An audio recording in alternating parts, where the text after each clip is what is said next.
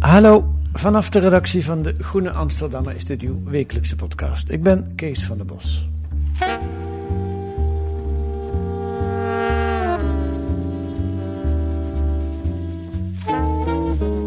De evacuatie uit Kabul komt te laat voor veel Afghaans personeel, meldde de Volkskrant gisteren. Minka Nijhuis heeft vaak verslag gedaan vanuit Afghanistan onder andere. Ze is de afgelopen week druk in de weer geweest om haar fixer naar Nederland te halen en dat is gelukt. Je Nee, schudt al nee, nee, nee, nee, nee, echt niet. Nee, ik vind haar, haar fixer vind ik zo, dan eigen je dat zo toe. Het is een collega. Oké. Ja? Is druk in de weer geweest om haar collega naar Nederland te halen en dat is gelukt. Familie van een collega. eigenlijk. Familie Ja. van een collega gaat het om. Sorry. En- nee, nee, nee, dat is allemaal Ja, heel precies moeten we zijn. Ja. En daarover schrijft ze deze week in De Groene. En zoals u al hoorde, ze zit nu hier. Welkom, Minka. ja, goedemiddag. Ehm, goed, geen fixer, een collega. Kun je vertellen over wie het gaat? Of kun je er iets over vertellen? Ja, dit is een familie die altijd heel veel voor ons betekend heeft als Nederlandse media. Mijn, mijn connectie met de familie gaat terug naar 2007. En wat altijd heel erg bijzonder was, was niet alleen dat eh, een van deze familieleden een fantastische journalist was. Eh, want ik vind de talk of fixer is veel te beperkt. Die mensen zijn je oren en ogen, steun en toeverlaat. Eh, ze zijn ook een kameraad, een vraagbak. En dat werd die familie eigenlijk ook voor Ja. ons. Dus we kwamen daar veelvuldig over de vloer. Misschien moeten we die term fixer even toelichten, want dat is voor journalisten een heel gebruikelijk woord. Wat is een fixer? Ja, een fixer is eigenlijk iemand die je helpt om je werk te doen eh, in eh, een land als Afghanistan. Ja. En sommige fixers vinden het een eretitel, hè, want ze fixen alles. En dat is ongelooflijk moeilijk in die omstandigheden. Ik noem ze toch meestal lieve collega's. Ja. ja. En, en, en deze collega die, die stuurde jou op een gegeven moment een mail om te vragen van mijn familie, mijn broers en zussen, geloof ik ging het om. Die moeten hier weg, want die lopen gevaar. Zoals de afgelopen weken en op dit moment ook heel veel mensen in Afghanistan gevaar lopen. Mensen die jou en andere journalisten of Nederlandse militairen of Amerikaanse militairen wie dan ook geholpen hebben. En dus in de ogen van de Taliban foute mensen zijn. Nou, het is natuurlijk eh, ja, die eh, groep vooral hè, die gevaar loopt. Dus eh, mensen die kritisch zijn geweest, die voor westerse media hebben gewerkt of voor westerse troepen. dat zijn wel mensen die nu extra in het vizier zitten van de Taliban. En ook in het verleden al regelmatig bedreigd zijn. Ja. Wat er verder precies gaat gebeuren met een bevolking. eh, er zijn natuurlijk woorden van eh, dat ze zich geen zorgen hoeven te maken, dat er geen afrekeningen plaats zullen vinden. Maar in hoeverre dat woorden zijn waar ook de juiste daden op volgen, dat weten we helemaal nog niet. En het woord de Taliban dekt de lading ook helemaal niet, want het is geen homogene groep. En degene die nu voor het oog van de wereld beloftes doen, hoeven echt niet dezelfde te zijn als mensen die in andere delen van het land eh, de dienst gaan uitmaken namens de Taliban. Dus het is nog veel te vroeg om te zeggen waar dit heen gaat. Het is wel duidelijk dat het land een enorm complexe en ongewisse tijd wacht. Ja. En het is dus volkomen begrijpelijk dat die mensen die tot het kritische en hoogopgeleide deel van de samenleving behoren, dat die het zekere voor het onzekere nemen en weggaan. Hoe pijnlijk dat ook voor ze is en hoe moeilijk een leven in ballingschap ook is. Ja. Ze redden het vegenlijf. Ehm, het zijn voor jou de afgelopen weken hectische weken geweest? Drukke weken? Ja, als, als zo'n mail binnenkomt, dan spring je natuurlijk wel in, in, de, in de handelsstand, want het gaat om mensenlevens. Ja. En kent. velen met mij ook, gelukkig. Ja. Hè? Zoiets doe je niet alleen. Dat, eh, en er zijn gewoon eh, echt heel veel mensen eh, die hebben gedaan wat ze konden. Eh, we stuiten natuurlijk wel op aanvankelijk heel veel gesteggel en geharrewar en koehandel in Den Haag. Want dat is wat Ja. jij dan gaat doen. Je gaat contact zoeken in Den Haag. Als je zo, zo die, die Ja, je brengt dit natuurlijk onder de aandacht en dat deden vele anderen ook. En dat deed ook de Nederlandse Vereniging voor Journalisten en de organisatie Free Press Unlimited. Iedereen gaat aan touwtjes trekken. Ja. En En ook al langere tijd, hè, want het, het woord opmars dat nu zo vaak gebezigd wordt, dat dekt eigenlijk helemaal de lading niet.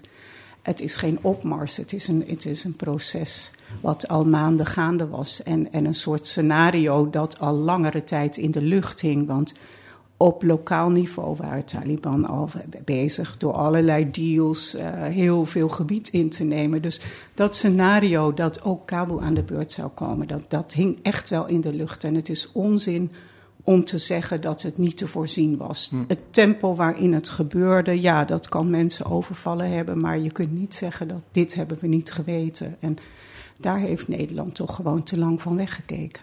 Voor jou is het geen verrassing dat het zo gelopen is? Nee. De snelheid misschien wel.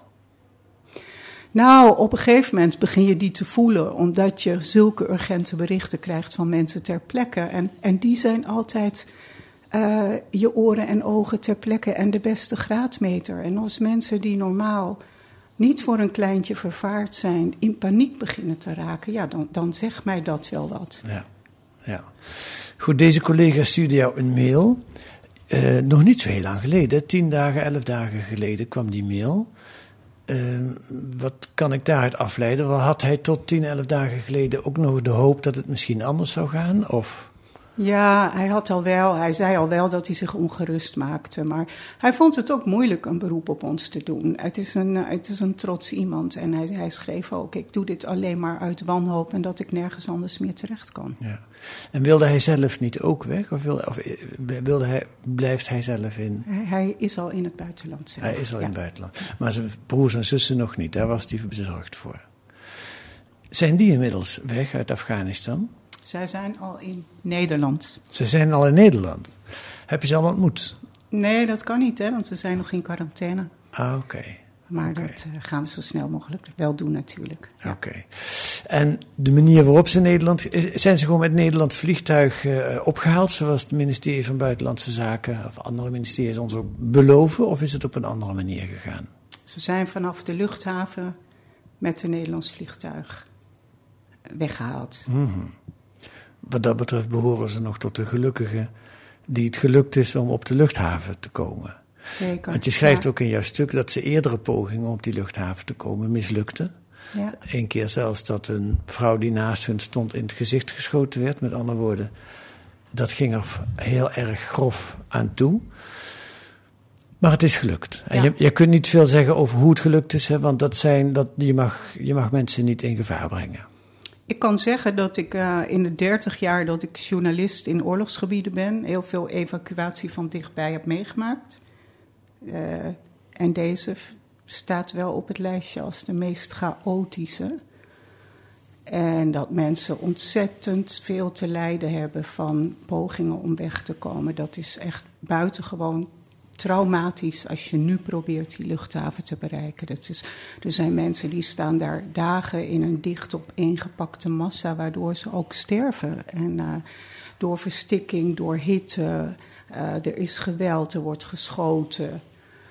Dus iedereen heeft inmiddels natuurlijk op zijn netvlies, waarvan je nu al weet dat gaan, die beelden gaan de geschiedenis in. Zo'n jongen die zich vastklampt aan een vliegtuig en te pletter slaat, als, niet als enige, maar dat beeld van hem zie je. En het is ook een jonge voetballer uit een jeugdteam. Die gewoon en uit enorm in paniek was over de toekomst die hem mogelijk uh, te wachten stond. Mm. Dus ja, het is gewoon verschrikkelijk wat mensen meemaken. Er is heel veel leed. En er is ook nog heel veel leed dat we niet weten. Er zitten allerlei mensen ook in doodsangst ondergedoken.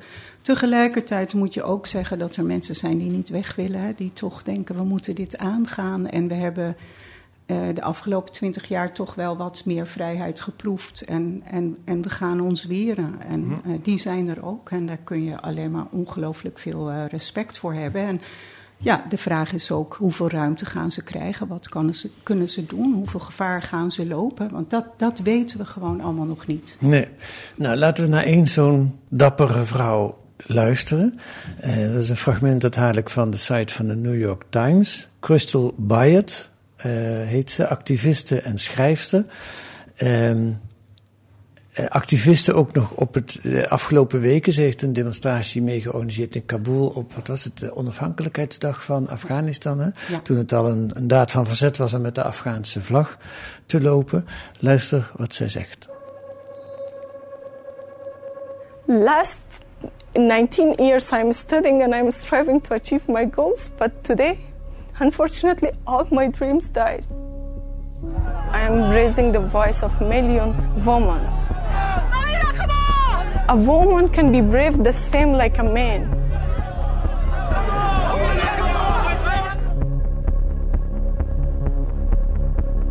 Twenty years, and we have lots of changes in our society and they are taking back all this from us.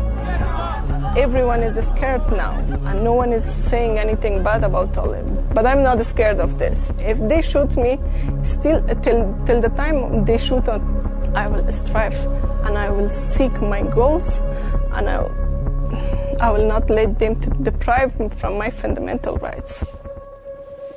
Stel je hierbij voor een jonge vrouw, misschien in de twintig, hoofddoek om, eh, met tranen in haar ogen. Dat is een van die dapperen waar jij bedoelt?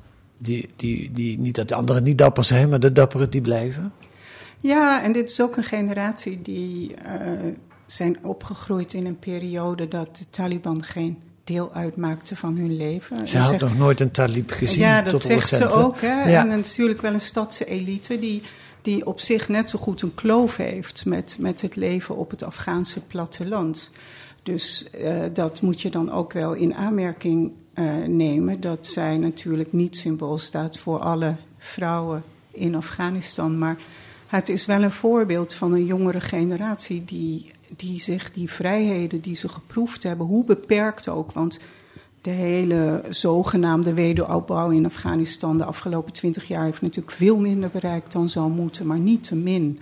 Heeft zij vrijheden en, en ook mogelijkheden geproefd die ze zich niet zomaar wil laten afnemen. Dat Nee. hoor je heel duidelijk aan haar. Ja. En het is vreselijk dapper om dat ook op, op de site van de New York Times met je gezicht erbij te zeggen. Sowieso al, want ze loopt, denk ik, eh, daarmee groot gevaar in Afghanistan. Ja, hoe het zich allemaal gaat uitspelen, dat moeten we natuurlijk nog zien. Maar er zijn wel omineuze voortekenen dat mensen vervolgd gaan worden. Maar ik ga daar nog niet te veel op speculeren. Maar het is zeker zo dat waakzaamheid geboden is. Waarom Ja. wil Ja. je daar niet te veel op speculeren? Nou ja, ik vind dat, dat je. eh, het, het is. Wat zijn die woorden waard? En eh, dat, dat moeten we gaan zien. En wat het Die woorden toe- bedoel je de woorden van de Talib- Taliban-leiders die beloven dat ze wat vrijer zullen zijn? Ja, en ook eh, er zijn natuurlijk eh, ook wel. het is een feit dat ze, ze willen dat land ook niet helemaal afsluiten van de wereld. Dus ehm, we zullen zien in hoeverre ze met een combinatie van druk en meekijken toch. Die woorden waar moeten maken. Maar nogmaals, eh, er zijn gewoon genoeg indicaties ook dat, dat je je zorgen kunt maken over groepen in de samenleving. Dat is zeker zo. Maar het is altijd zo geweest, ook onder de, in de vorige periode van Taliban, dat eh, wat er mogelijk was, werd ook heel erg lokaal bepaald. Hè. Er waren ook in die vorige periode eh, gebieden waar meisjes bijvoorbeeld wel naar school konden. Dus ja, ja aan de ene kant is het een eh, beweging die mensen enorme beperkingen oplegt. Maar het beeld wat wij soms naar buiten brengen als dat het één grote groep was waar helemaal niets kon, dat klopt ook niet. Nee, zoals heel veel niet klopt van het beeld dat wij van Afghanistan hebben. Maar daar komen we misschien zo nog over te spreken. Ik wil nog één ander iemand laten horen om ook wat, wat, wat van die gevoelens over te brengen die daar in Afghanistan leven op dit moment. Dit gaat over iemand die wel gekozen heeft om weg te gaan. Ik heb zijn naam eh, fonetisch opgeschreven, want hij kon hem nergens vinden. Habal Sarawi, of iets in de geest. Hij wordt ook uitgesproken straks in het fragment. Een tolk, een fixer, een journalist voor de BBC. Een topjournalist. Een topjournalist. Ja. Jij kent hem. Nou, ik ken zijn werk, ja. Bilal Sarawi, you have always said you will never leave Afghanistan. What caused you to make this decision? I think it's beyond our control, and today is the day that a generation of Afghans have uh, buried their dreams and aspirations in our lives. But it breaks my heart to tell you that this is the brain drain. I don't have any other word for it here. But for me personally and for my family, we have only been able to basically pick up a few pairs of clothes. So I've left everything that I've worked for for 20 years. As you know, I have been to the West, I studied there. It was never and ever in my mind that I will ever go. And I named my daughter Sola Peace. We were very hopeful that she can grow in peace here. Uh, so it's, it's, uh, it's, it's very devastating, to say the least. I hope that others don't make the choice that I made. And again, you know, our affair with Afghanistan is the affair of a fatal love. The affair of a fatal love, noemt hij zijn verhouding met Afghanistan. Uh, vertel eens wat over hem. Je kent zijn werk. Ja, hij is ooit begonnen zoals dat met veel Afghanen eigenlijk is gegaan, die inmiddels in het, in het mediacircuit als professionals fungeren. Maar ten tijde van uh, toen, de, toen de War on Terror begon, net na 9-11, uh, werkte hij in een, in een hotel in Peshawar. Hij behoorde tot de generatie Afghanen die, die naar Pakistan gevlucht waren. Hij was daar, meen ik, tapijtverkoper. En het mediacircus streek neer, zoals dat dan altijd gaat in dat soort dagen. En die waren naarstig op zoek naar mensen die Engels konden spreken. En zo is hij in die gelederen beland en is daar altijd gebleven. En waarom noem je hem een topjournalist?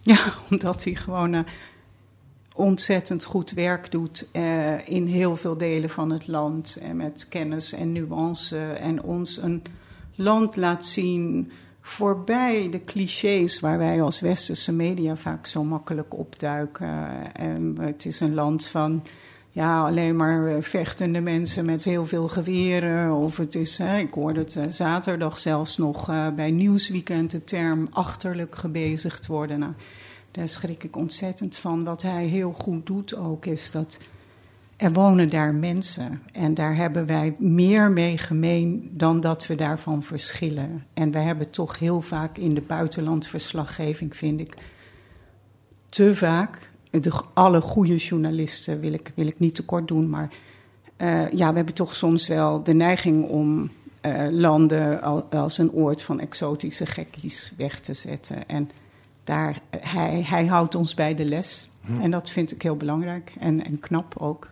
En hij doet het ook met een mildheid en een, zonder moralistisch te zijn, maar hij stemt je eigenlijk altijd tot nadenken.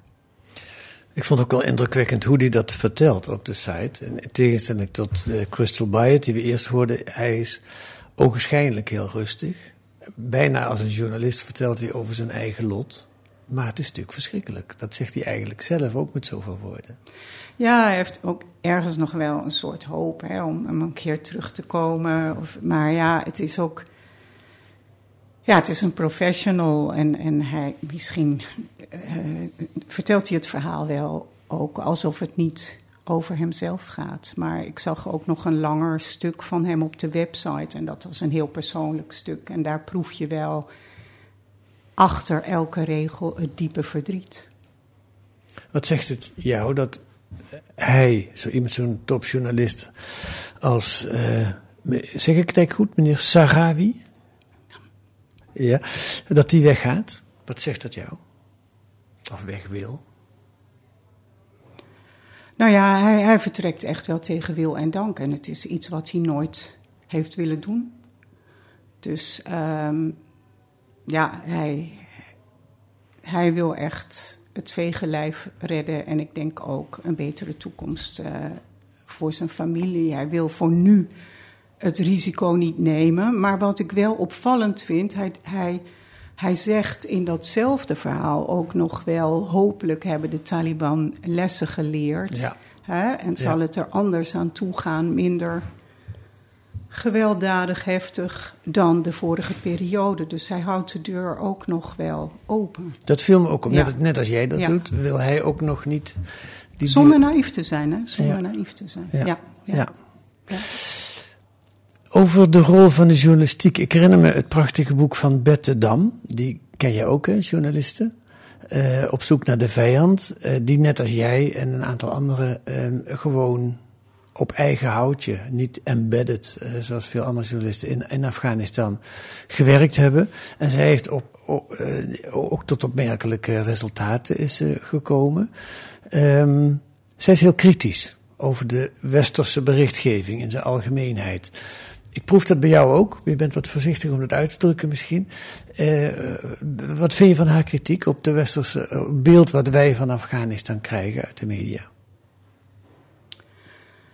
Ik vind dat we uh, veel meer kunnen doen om, om buiten, de, buiten de frames en de spins uh, te treden wanneer zo'n enorme machinerie van, van buitenlandse legers en, en organisaties in een land aanwezig zijn. En um, ja, dat, dat vraagt gewoon dat je in de haarvaten van de samenleving begeeft. Hm. En er zijn genoeg journalisten die dat doen. Maar het zouden er meer kunnen zijn. En, en, het, en het jammere is dat we zo vaak een land weer als een hete aardappel laten vallen. We komen met z'n allen aangescheurd als, als de smoke jumpers, zeg maar, wanneer de vlammen uit het dak slaan. Mhm. Maar de hele aanloop zien we vaak over het hoofd en, en de nasleep ook. Hè. Je kunt al bijna op wachten dat het straks heel snel weer voorbij is met het nieuws over Afghanistan. Je ziet eigenlijk nu al dat de focus ontzettend gericht is op de hoofdstad en de situatie rond de luchthaven. En terecht, buitengewoon gewoon dramatisch. Mhm. Maar we weten nauwelijks wat er in, zich in de rest van het land uh, afspeelt. Ik zag beelden van verzet in de Panjshirvallei. En dan denk je meteen al, oh ja, dat wordt een heel, om het zo te zeggen, sexy verhaal. Want dat, dat zijn stoere mannen die zitten daar in die Panjshirvallei met een lange geschiedenis van verzet.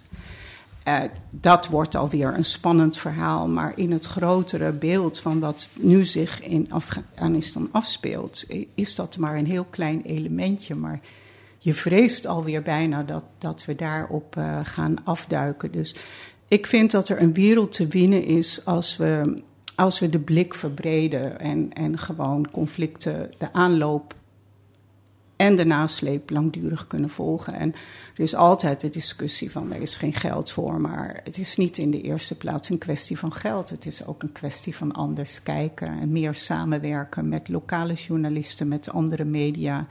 Af en toe goede stukken aankopen in plaats van allemaal een eigen poppetje sturen. Ik hoorde ook in een uh, programma Media Forum uh, in een panel gezegd worden: ja, je kan nu niet in Afghanistan werken, dat is te gevaarlijk dat wordt veel te snel gezegd. Hè. Er is, is altijd veel meer mogelijk dan je denkt.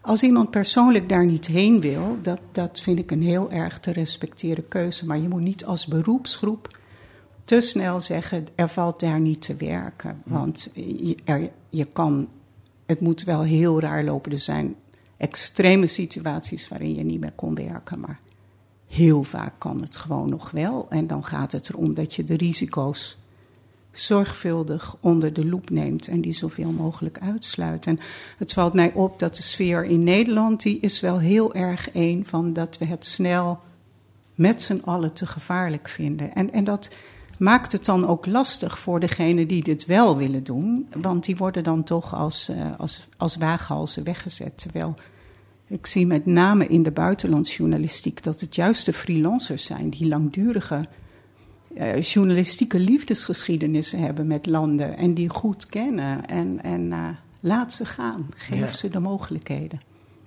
Ja, jij beschrijft ook jij bent de afgelopen, ja, de laatste jaren dan minder, maar de, na het begin van de war on terror ben je soms maandenlang in Afghanistan geweest.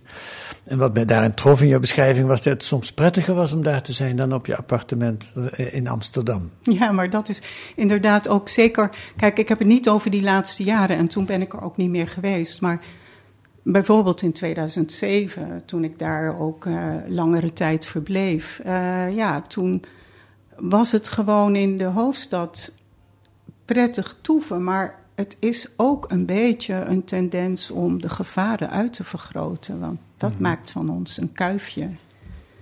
Uh, in werkelijkheid was het prima toeven. Het was een comfortabel guesthouse. Er waren restaurants te kust en te keur. Uh, wat daar pijnlijk aan was natuurlijk, was dat het een apartheid creëerde. Want de meeste Afghanen hadden de middelen niet om die geneugden tot zich te nemen. Of ze mochten gewoon die restaurants en hotels niet binnen. Ja. Maar voor ons was er niet zoveel aan de hand. Maar En- ik en, herinner me ja. dat ook in die jaren de militairen zeiden... doe het niet, ga niet alleen als journalist, ga met ons mee, want het is veel te gevaarlijk. Ja, maar dat is ook een manier om ons onder controle te houden natuurlijk. Zou ik ook zeggen als ik militair was. Hoor ik jou wat je zegt, de wens om binnen nu en een jaar weer terug te gaan naar Zeker. Afghanistan? Ja. Ik had terug zullen gaan. Toen kwam corona. En voor deze episode in de geschiedenis was ik helaas te laat. Maar ik had er nu graag willen zijn ook. Ja. Maar ik ga zeker eh, terug. Ja. Wat, wat is het eigenlijk? Wat, heb je, wat maakt jou tot zo'n... Jij bent ook een freelancer.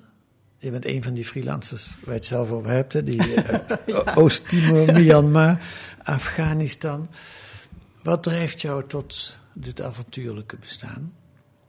Ja, ik vind het wel goed dat je het woord avontuurlijk erin stopt. eh, omdat het eh, wordt zo vaak, wordt je dan bewierookt en alsof het een soort opoffering is. Dat is het natuurlijk helemaal niet. Het is ook een heel fascinerend beroep. En eh, je ontmoet mensen die je bijblijven. En van is geen reis waar je niet van terugkomt en denkt: ik heb mensen ontmoet die zul ik, zal ik de rest van mijn leven bij me dragen. En dat is gewoon een groot voorrecht. En dat je daarnaast dan een steentje bijdraagt aan om te zorgen dat in Nederland men informatie krijgt uit dat, over dat verre buitenland. Dat vind ik gewoon belangrijk. En eh, dat is ook eh, belangrijk voor de politiek. Dat die niet kunnen zeggen, dit wisten we niet. Maar het- wij brengen toch, zoals vaak gezegd wordt... eh, ja, een eerste ruwe versie van de geschiedenis naar huis. Wat ik je hoor zeggen, dat is toch gewoon je journalistieke eer. Dat zou je ook als binnenlandsjournalist hebben. Je wilt een verhaal zo genuanceerd en zo goed mogelijk vertellen. Ja, en ook zo indringend mogelijk. En, en vooral ook laten zien het menselijke gezicht achter, achter het nieuws. Voorbij de stereotypen en voorbij de clichés. En die ons maar al te makkelijk worden aangereikt door alle propagandamachines. En ik vind het des te belangrijker in een periode waarin er zoveel populisme en, en vijanddenken eh, in een samenleving sluipt. En een roep heel luid klinkt om grenzen onverbiddelijk te sluiten. Ik denk dat het heel belangrijk is om te laten zien wat dat verre buitenland is. Maar het is ook gewoon avontuur. Natuurlijk. En er, hebben- er wordt ook heel veel gelachen. En er ontstaan bijzondere vriendschappen. En het is helemaal geen opoffering. En het is ook echt niet zo dat we elk uur dat we in, in zo'n gebied zitten ons leven wagen. Dat, ik vind dat je daar best wel wat nuchterder over mag vertellen. Nog één citaat van jou tot slot. Eh, dat is eigenlijk een heel ander ding, maar ik wil toch even aanroeren. Eh, met oren en ogen ter plekke zijn is vandaag de dag al lang niet meer genoeg. De druk op journalisten om zich te profileren is groter dan ooit. De oorlogs, oorlogsverslaggever moet geen bescheiden getuige zijn die zich in dienst stelt van het verhaal, maar een verteller die prominent optreedt, liefst met foto's van helm, scherf, vest of burka. Met gevaar voor eigen leven wordt er dan te pas en te onpas als reclame toegevoegd. Dat is waar dat, die druk voel je soms? Ja, maar ik, ik geef er niet aan toe. Zo, zo simpel is het. Dankjewel Minka voor dit gesprek. En ik ben heel benieuwd wat je, met waar je mee terugkomt de volgende keer uit Afghanistan. Dank je wel.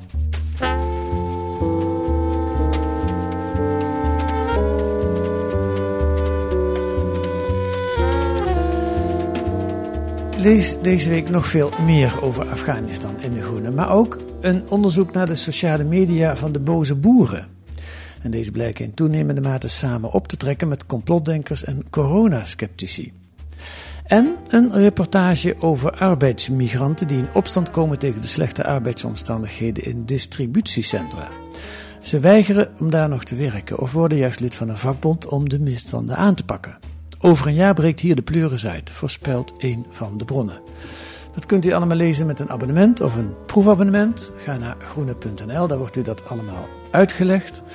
Wilt u reageren op deze podcast, dan kan dat via podcast.groene.nl. Een mail naar podcast.groene.nl. En geef ons alsjeblieft veel sterren in uw podcast-app. Dat helpt om deze podcast nog bekender te maken. Volgende week zijn we er weer met analyses en achtergronden bij het nieuws in deze podcast van de Groene Amsterdammer, die deze week werd gemaakt door Simon de Kweker en mij, Kees van der Bos. En ik hoop u volgende week weer te treffen. De muziek is het Tune for N van Paul van Kemenade.